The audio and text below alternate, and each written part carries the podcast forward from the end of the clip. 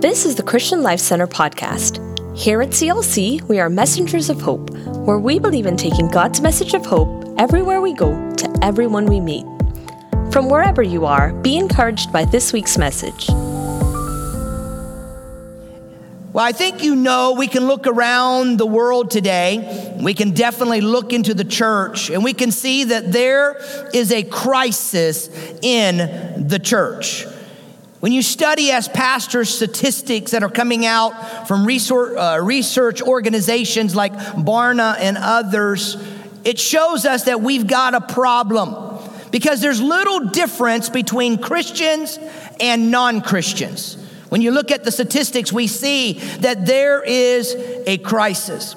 Divorce rates are about the same for Christians and non Christians. The percentage of men who are regularly viewing pornography, about the same. Domestic violence, drugs, and alcohol abuse, about the same. One in four Christians are living with somebody that is not their spouse outside of marriage. Only about 6% of confessing believers tithe regularly. Pre COVID, only about 50% that call themselves Christians attended church regularly. 60 to 80% of young people leave the church when they get into their 20s. And only about one in five, 20%, one in five know what the biblical doctrines are, the fundamentals of the faith. That's why last week we introduced that we're going to be starting and about 120 or more of you have texted in the word reset. We're going to be starting a class, a, a, a, a, virtual class. I'll be teaching primarily most of it with some of our Assemblies of God leaders and some of our own pastors, the fundamentals of the faith. It's not too late. We haven't started. We're going to start right after our fasting season. If you want to be a part of that, all you have to do is text the word reset to the number that you'll see on the screen. We've got got a crisis, and we've got to begin to admit it, and we've got to deal with it. Today may not be an amen type of message. It'll be an oh me, Lord help me. Let there be a reset and a new beginning. I believe all of us, there's going to be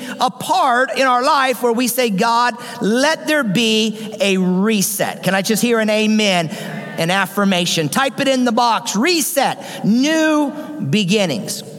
I want to talk to you about our key passage today. I'm not going to read it because of its length. It's found in the book of Acts, Acts chapter 18. It's a story, it's a part of scripture where Paul is helping us to see the start of the church in Corinth. And as Paul is in Corinth, we're going to see that there was some opposition as he began to preach and to teach. And yet we're going to see the values of his ministry, and I believe they're values for you and I. We see in Acts chapter 18, he's, he's in Corinth and, and, and he begins to train them. In verses 4 and 11, he begins to teach, and he's in the synagogue, he's in the, the temple, and, and every Sabbath, it says in verses 4, he would go to the synagogue. Some people say, It's my Sabbath, it's my Sabbath. I'm going to do nothing on my Sabbath. That was not the idea of the Sabbath. The Sabbath is a time to refresh your body, to, to re energize yourself, to spiritually get renewed. It was a time where you would go to the temple, you would spend time with the family, and every Sabbath, he would go to the temple and he would begin to train. In fact, in verse 7, we see he even began to go door to door to door, talking about Christ and sharing Christ. What Paul was doing was he was teaching about real life. He was, he was sharing how you could have an experience with God. One of our values, it's our first value, our core, one of our four core values is that we experience God every weekend. Our services are designed that we can experience God, that we can learn and we can grow and we can become what God wants us to be. Then it says that Paul taught he would teach them the Word of God. In fact, he stayed a, a year and a half, it says, teaching them the Word of God. Another value for us as a church is that you're growing in the image of Christ, that you learn how to demonstrate the power of God and the wisdom of God in your life. that you and I walk in the anointing, that we walk by the Spirit. We're filled with the Spirit. We're anointed by the Spirit, and we walk in the Spirit. Can I hear an amen? That we experience Him. We grow in the image of God, the power and the wisdom of God. That's what God wants us to experience. And that was a, the basis of Paul's ministry. When you look at this passage in Acts chapter uh, 18, you see that he experienced some, some, uh, some uh, rejection, he experienced persecution. Uh, uh, we see that, that, that many opposed him and blasphemed him. He actually turns from not only preaching to the Jews, but preaching to the Gentiles, those that were outside of the Jewish faith, because he knew that all needed to experience God and all needed deep roots in their life. But he has this, he has this terrible uh, uh, struggle in preaching and teaching. In fact, we know that he becomes overwhelmed and discouraged. And I can tell you, as a pastor, pastors and leaders get discouraged as well. We, got, we all walk through uh, our human emotions and feelings. How do I know Paul was discouraged? Because in, in verse 9, it says, One night the Lord spoke to Paul in a vision. He came to Paul and he says to him, What? Do not be afraid.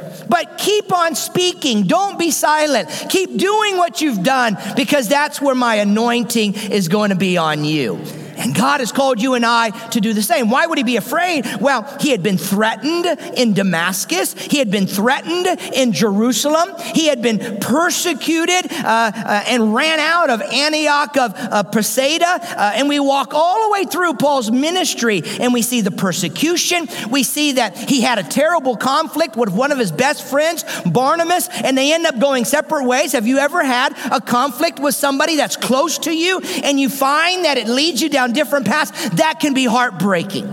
He's cast out of Philippi. He's threatened in Thessalonica. He's forced out of Berea. He's mocked in Athens. Everywhere he goes, he faces that. And yet, I mean, I, I mean, if you think your ministry's hard, look at Paul. And yet the Lord says, don't be afraid. Keep on speaking. Keep on doing my will. Keep helping people experience me. Keep helping them grow in their faith. That's my will and my purpose for you. Well, here God was coming and he was encouraging him and, and encouraging him to be faithful. And here we see his faithfulness because in verse 11 it says he stays a year and a half and he's teaching them the word of God. Well, as we come into this point, we see his faithfulness and his call and, and, and God's call on his life and, and the early church I believe as we look at Paul's life shows us that the early church and, and the apostles and the teachers of the early church had as a priority in their life spiritual growth. It was a priority that everyone would grow roots that are deep. New Year's Eve, I said to you, if you're going to see reset and if there's going to be new beginnings in your life, we can walk through this fasting season. We can write down our prophetic declarations and we can write those down. But I can guarantee you, if you do not grow roots that are deep in your life, you will not see what God has planned for your life. God's given the church apostles and, and prophets and evangelists, pastors and teachers. He's given us those offices of the church, those roles and functions within the church to help us grow roots that are deep in our faith. All of Paul's life was focused on that purpose. If you have your Bibles or your devices, or if you've downloaded the app and you're looking at the outline, look at this next verse with me in Colossians chapter 1. In verse 28, it says, Him, the Lord Jesus, we proclaim, wanting every warning everyone and teaching everyone with all wisdom that we may present everyone what? Underline it mature in christ. For i toil man i i i, I feel this with paul right now. I toil struggling with all his energy, God's energy, that he powerfully works within me. It's the emphasis of Paul's ministry. So, our goal as a follower, that's you, that's me, that's all of us that are Christ followers, all of us that are Christ followers, God's goal for us is that we are conformed into the image of Christ. In Romans chapter 8, verse 29, it tells us that for those God foreknew, he also predestined to be what? Conformed what does conform means? It means that, that we are in the same likeness of Christ that we're a reflection of Christ. My life, your life, my attitudes, my actions, everything is a reflection. That my very nature, that is my being, my person, uh, my personhood is a reflection of Christ. That, that I am made, I'm being transformed and conformed into the image of Christ. He is eternal. He is perfect. He is without, uh, uh, without sin. There's no, uh, uh, in, in the glory of God, there's no disease, there's no pain, there's no more death. And God desires that you and I, on our journey to be with Him, are being conformed into the likeness of Christ. Let me share it with you in another way. Second Corinthians 3 18. And we who with unveiled faces, now, my prayer during 21 days always is God, unveil my vision, clear up my focus, help me to realign and focus in on what your purpose is. Remove the veil that has blinded me and is distorting the view of what I see. And we all have that challenge. So, in the 21 days, God, I want you to unli- I want you to, to remove this veil. So, all of us with unveiled faces, all what reflect the Lord's glory. Come on, help me out now. Come on, help me out. Just talk to me, Arlo. You know, if I don't feel you, I don't feel like you're getting it. And so I'll keep preaching and preaching and preaching and preaching. So just help me out, right? Help a preacher out here, right? An unveiled face, we all reflect, say it with me, reflect the Lord's glory, and we are being transformed into his likeness. That's a metamorphosis, like a, like a caterpillar that becomes a butterfly. There's a metamorphosis that's taking place spiritually within me with ever increasing glory, which comes from the Lord who is in the Spirit.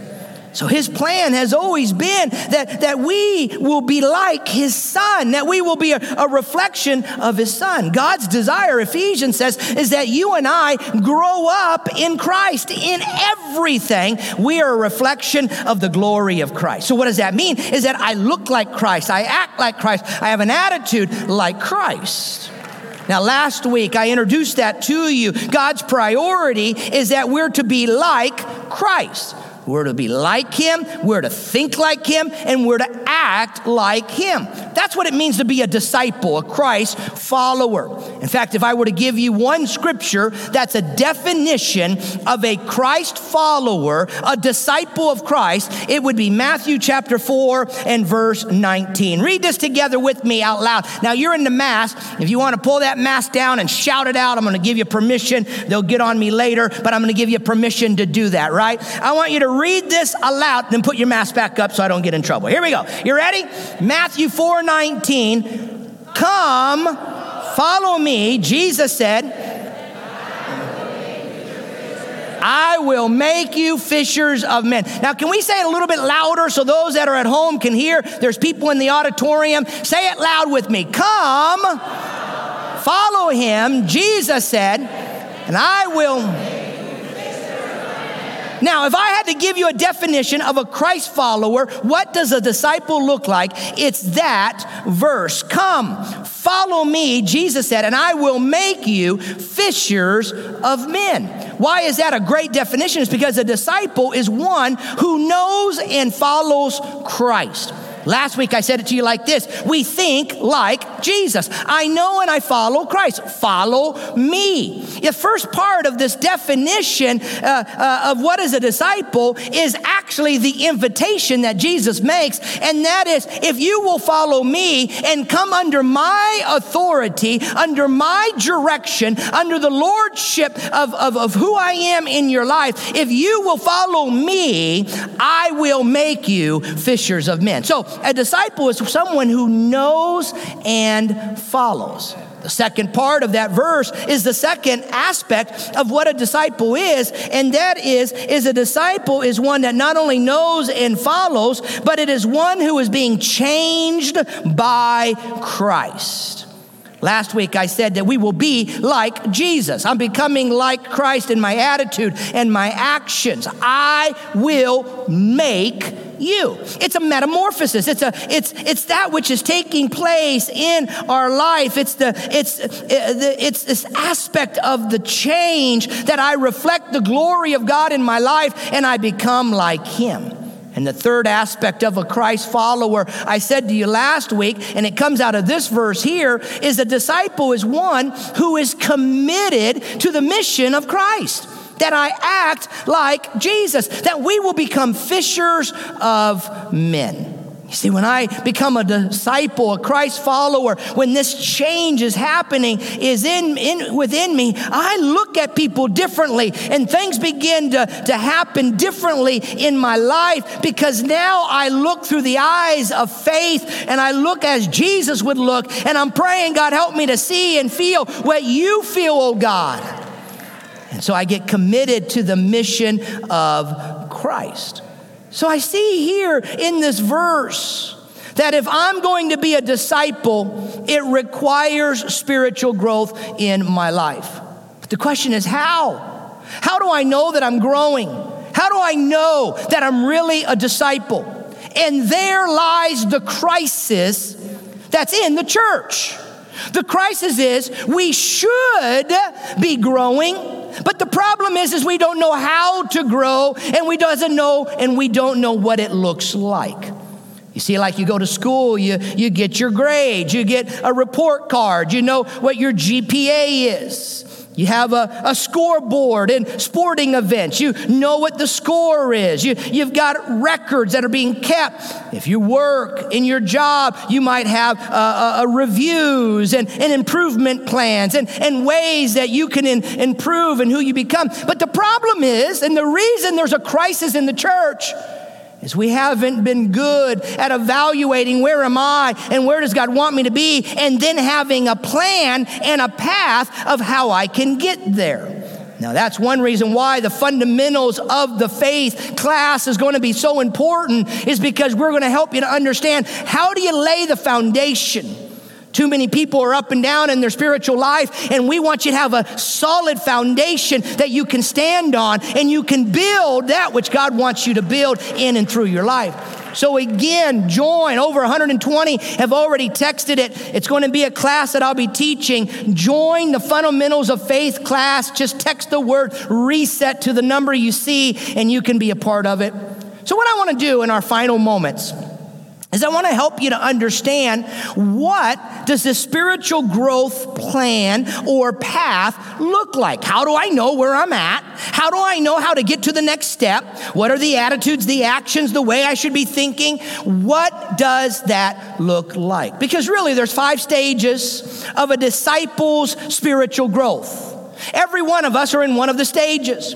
What I have found is we can move to a stage, but if we're not careful, we can fall back to another lower stage if we don't continue to become and press and be what God wants us to be. I want to use a metaphor of life, the metaphor of parenting, to illustrate this progress or this process of spiritual growth. What does it look like? The first stage is what I'm calling becoming spiritually alive spiritually alive. You see, before we accept Christ as our Savior and we become Christ followers, the Bible says we are spiritually dead.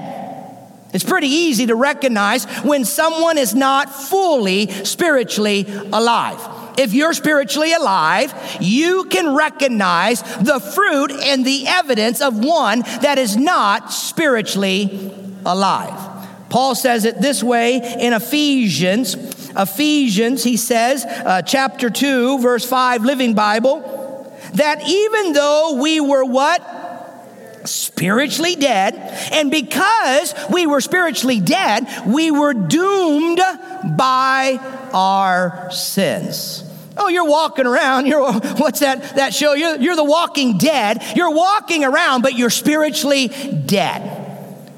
Yes, we were spiritually dead, and because of that, we are doomed by our sins.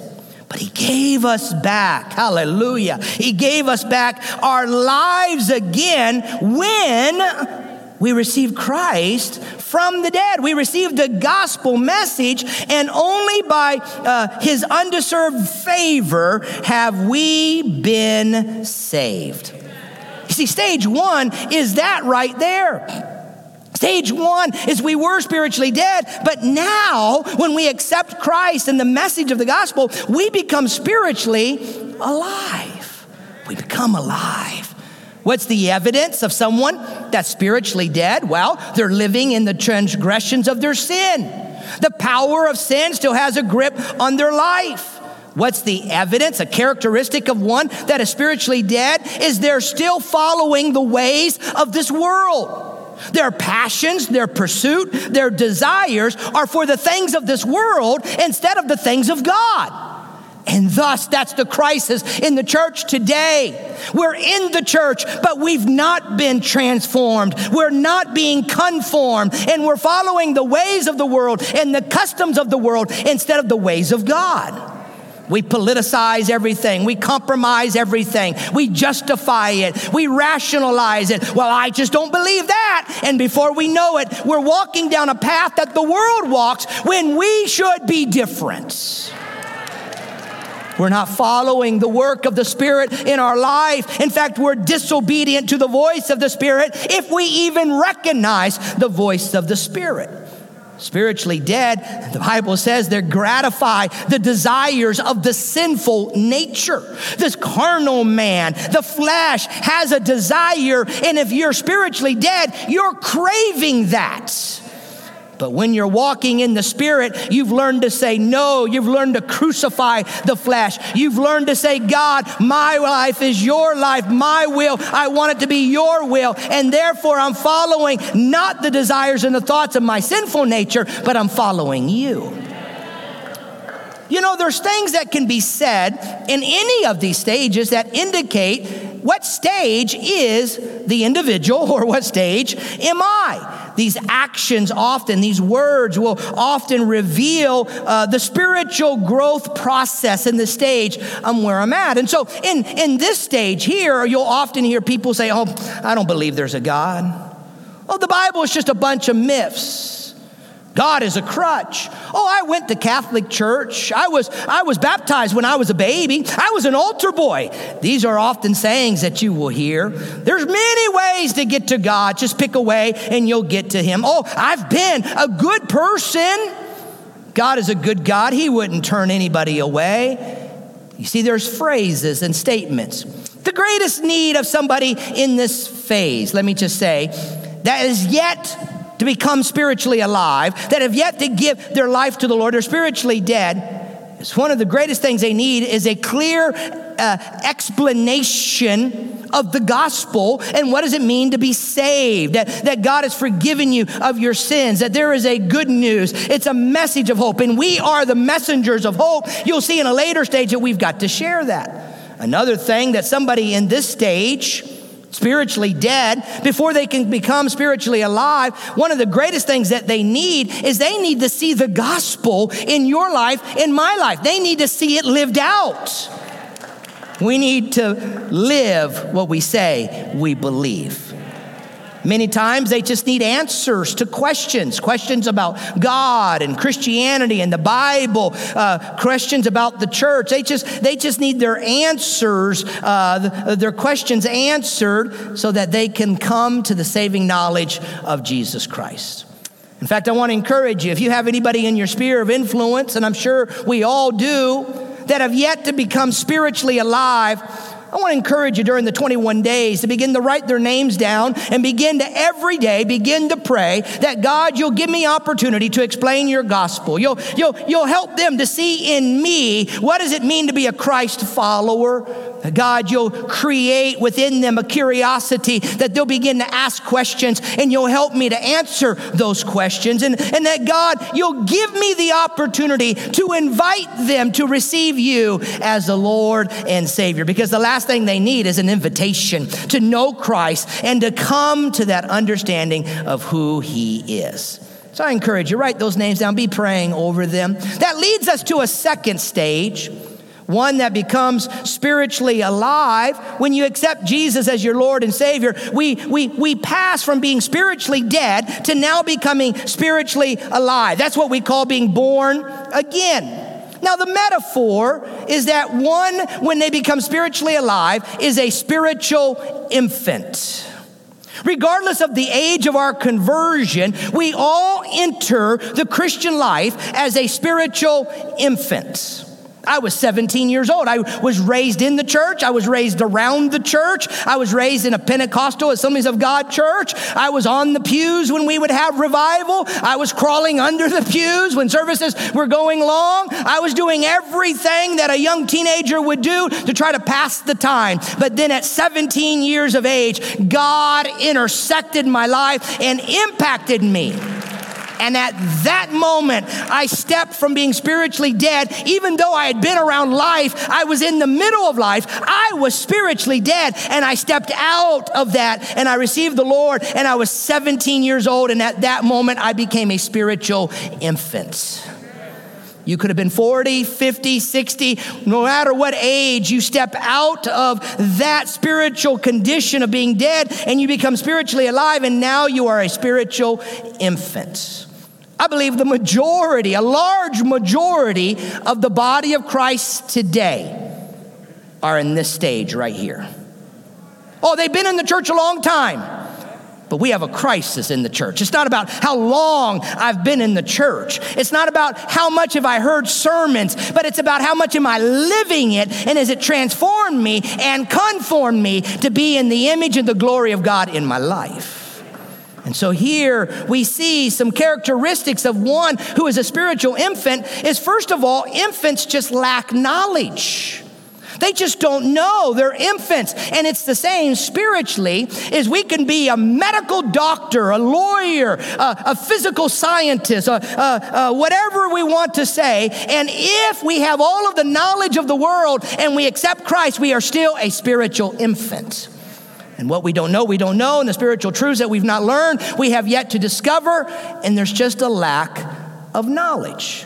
Many times there's a mixture of, of beliefs with Christianity. There's a mixture of what we thought, what we believed, what we were taught, what we were trained. Maybe we even came out of another uh, religion, and now there's confusion. And in that confusion, we're just ignorant of the ways of God and what God would want phrases of this stage is I don't need to go to church regularly. I'm, I'm a believer.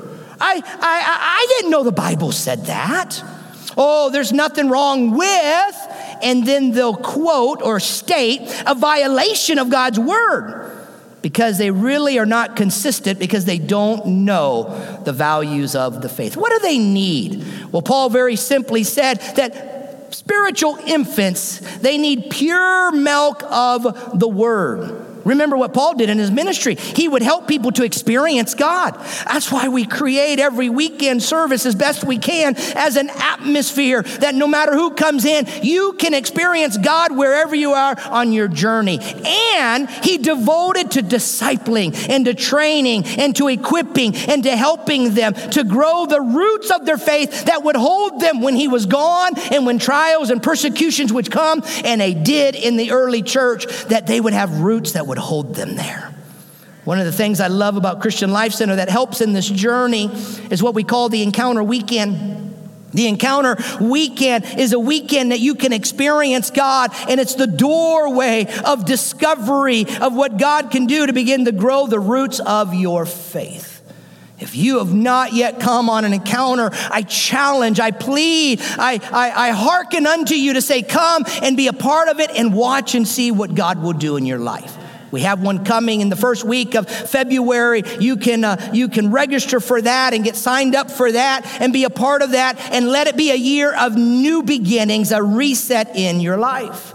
What do they need as a spiritual infant? Well, first of all, they need to experience God. There needs to be a desire and a hunger within their heart because they've had that experience. And now they're beginning to develop new habits and biblical rhythms. They're learning how to take the, the next steps in their life and grow and become what God wants. There's a growth that begins to take place. Well, in that spiritual infancy, how long are you there? It's not a matter of time. It's a matter of, a matter of what God is doing to transform you and to conform you and that which you are embracing and applying and living in your life. You may be here today and you've been in the church 20 years and you are still in a spiritual infancy stage. Now, the good news is that you can move to the next stage, but you've got to see it and embrace it and desire it and long for it and desire to take that step in your life. The next stage in this metaphor is one that's moving out of being a spiritual infant, now becomes a spiritual child. This spiritual child phase, and by the way, let me say spiritual maturity, your spiritual growth is a lifelong process. It's, inst- it's not an instantaneous event. It's a journey. It's not a destination. It's not just a class. You can take the fundamentals of the class, of, of the faith class, but it's still a journey of growing and becoming what God wants you to be. In fact, this is how Paul says it in 2 Corinthians 3:18, grow in the what? The grace in the knowledge of the Lord and Savior of our Lord and Savior Jesus Christ. To him be glory both now and forever. He says it like this over in Philippians. Peter, that was Peter first of all. Here's Paul, Philippians 2:12. Continue to do what? Work out. Underline that, highlight that. Work out your what?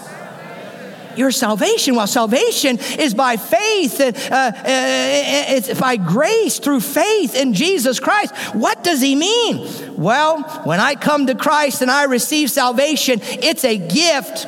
It's something that I don't deserve. I don't get what I deserve, but I get what I need, and that's grace to forgive me of my sin but now there is a journey of walking in obedience and righteousness, and it's working out, the New Testament writers would say, working out my salvation because I'm walking in obedience. Look here, Colossians 2 6. So then, Paul again, just as you receive Christ Jesus as your Lord, continue to live in Him. So, in the spiritual stage of being a spiritual child, one of the things that I'm learning is I'm learning that true believers live in obedience to Christ. In fact, he says, If you love me, Jesus says, if you love me, you will obey what I command. And so, one of the greatest things I'm learning as a spiritual child in this stage here is that there is a walk of obedience and there is a walk of righteousness, and I'm working out my salvation. I'm continuing to grow and I'm living in Him and I'm learning to obey everything that He commanded. But yet, the characteristic of one that's growing in this, in this point of their faith is beginning to see that it's not just about me and God but now I'm beginning to see it's about me, and some of my greatest growth is me in relationship with others in the family of God that I'm connected with others. And as I'm connected with others, I'm beginning to grow spiritually. What I learned a long time ago as a pastor is if I stop learning, I stop growing. If there's not a desire, if there's not a hunger, if I'm not striving, then the reality is I stop growing, and that spiritual growth and to, to be a reflection of the glory of God is what He wants in my life. Now, the evidence of this, this growth in my life, is am I experiencing God through His Word, as Pastor Christian said earlier in our service, that God, there's more of your Word, and I'm experiencing you through the Word. That God, I'm, I'm spending time with you, and I'm experiencing you through prayer and learning how to live a spirit filled life. My prayer over the next 21 days is God, open our spiritual ears let us be spiritually discerning. Let the Spirit of God speak to us. Let it speak to me. Let it move me, God, that I walk in step with your Spirit. You see, that's a part of this stage. Phrases from this stage. You might recognize someone is in the stage if, if they say, Yeah, my life group, yeah, it's just not taking care of my needs. I, I didn't like music today. Did you see what he wore? I'm so offended. I'm, I can not forgive them. You see, these are phrases that came. I've even heard someone say, uh, even in our church here, all these people that are coming to our church, our, our church is getting too big. It's, it's too big. And, Pastor, how big do you want the church to be? I don't have a number. I'm just faithfully preaching and teaching, and we're leading people to experience the Lord. It takes me 10 minutes to get out of the parking lot. You know, these are phrases that we may hear when someone's looking at their own needs. What do children want? They want what they want. They're not looking to others, they're not looking at what's happening around them.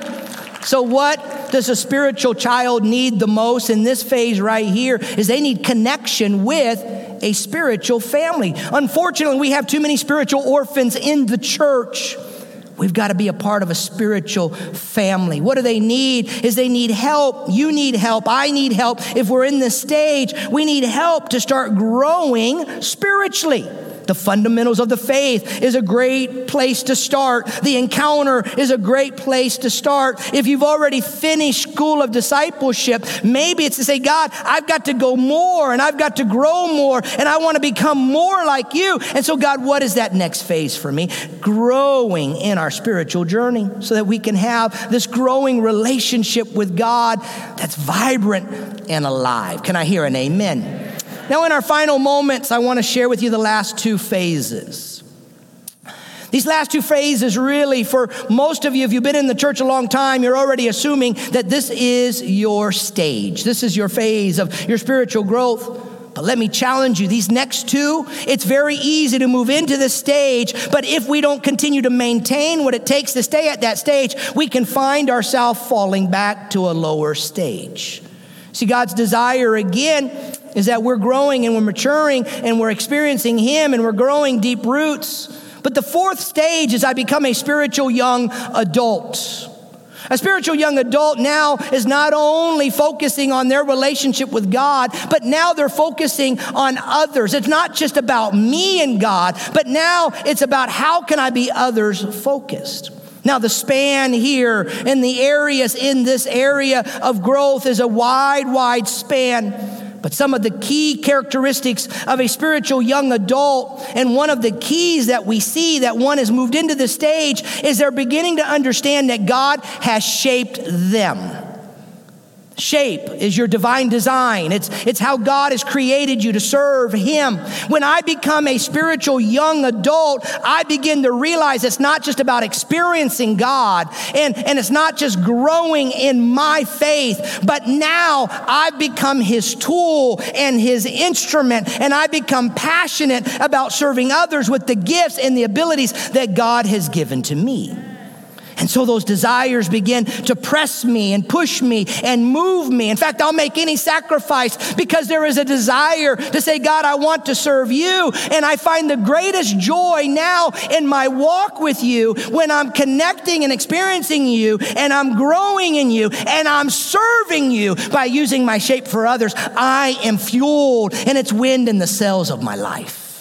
Look here how Paul says it over in Romans chapter 12, verse 10 the Living Bible, man, this verse is powerful, powerful verse. I, I should preach a whole sermon on this verse right here and such a powerful, powerful verse. Love each other with what? Genuine affection. Take delight in honoring each other. I find today we delight in honoring those that are like us or believe like us or agree with us. But he's talking to all believers. Never be lazy, but work hard and serve the Lord enthusiastically. Now we need this more than ever. Rejoice in our confident hope. Be patient in trouble and keep on praying. When God's people are in need, be ready to help them and always be eager to practice hospitality. You see, when we're developing the character of Christ, what happens is, is we begin to, to see people as God would see them. We don't overlook them. In fact, we learn to overlook their faults. We give grace and we desire as a spiritual young adult to wor- walk in unity and to strive for unity. It's, a, it's an aspect of being a spiritual young adult. Young adults, we know, young adults are action minded. They're zealous. They, they want to make a difference. And your spiritual growth requires, in stage four, that you're no longer a spectator, but now you're a participant with God. You're not passively involved, but now you're actively using your gift that we call your shape, your divine design. This stage, you will begin to hear people say, I love my life group. Why isn't everybody in a life group? If you need any help, just let me know. Did you see how many people were in church nowadays? Did you see how many people are coming back to church? I mean, it's exciting. In my devotions, the Lord was saying this to me. What are the needs? What do they need uh, in this stage? Is they need to be fed, yes, but they've learned to feed themselves. They need places to serve. They need to learn how to discover and use their shape, mentoring and relationship. These are needs of those in this stage. The last stage and the final stage, and you can begin to play. I felt you come in. I, I felt it in the background here. You can begin to play for me. It'll help me wrap up. Stage five is a spiritual parent. Now, we use the word parent purposefully instead of the word adult because a parent is someone who has a child. Spiritual parents reproduce. They intentionally make other disciples who in turn can make other disciples. See, one of our values is that we impact our world. And if we're going to impact our world, we as the church have got to grow spiritually. And if we all can get to the stage and, and, and, and, and, the, in the phase here of being a spiritual parent, we will see what the book of Acts saw, and that is the world is being turned upside down because we're living it out. If we don't, if we don't press and we don't push, if we don't do what God wants us to do, then the reality is it'll be on just a few and we won't have the impact that He wants us to make. So, one of the key things about a spiritual parent is that they're intentional and they're living out and, and they're doing what they need to do to advance the kingdom of God.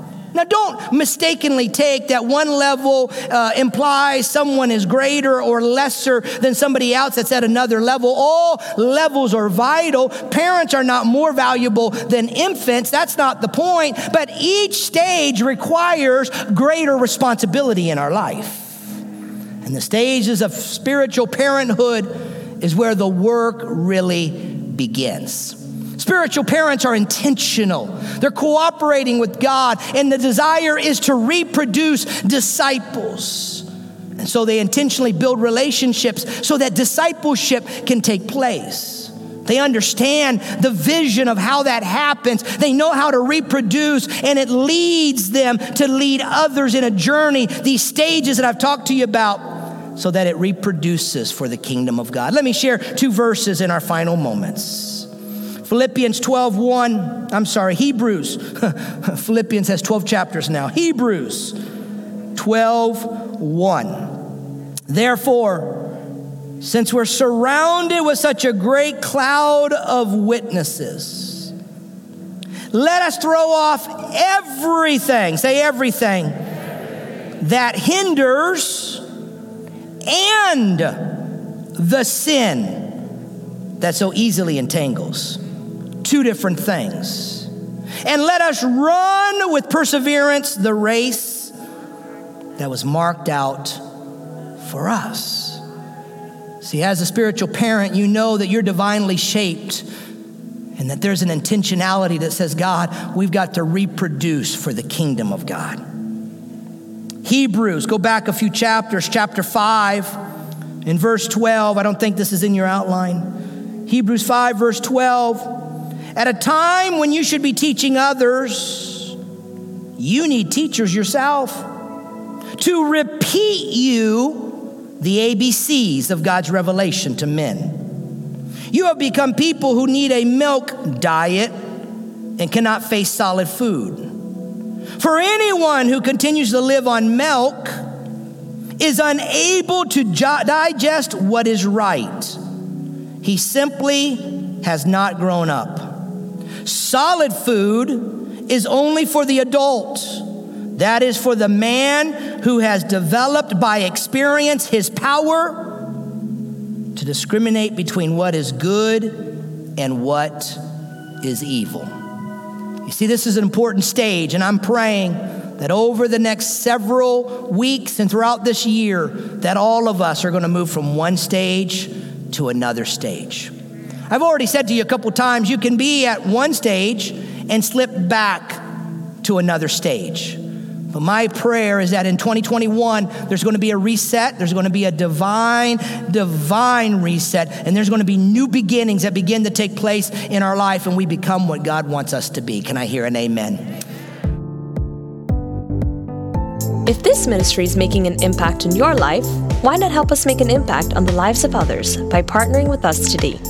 You can give through our CLC app or at clcftl.org forward slash give. Thank you for listening, and remember to subscribe for more inspiring messages like this. Now go and be messengers of hope.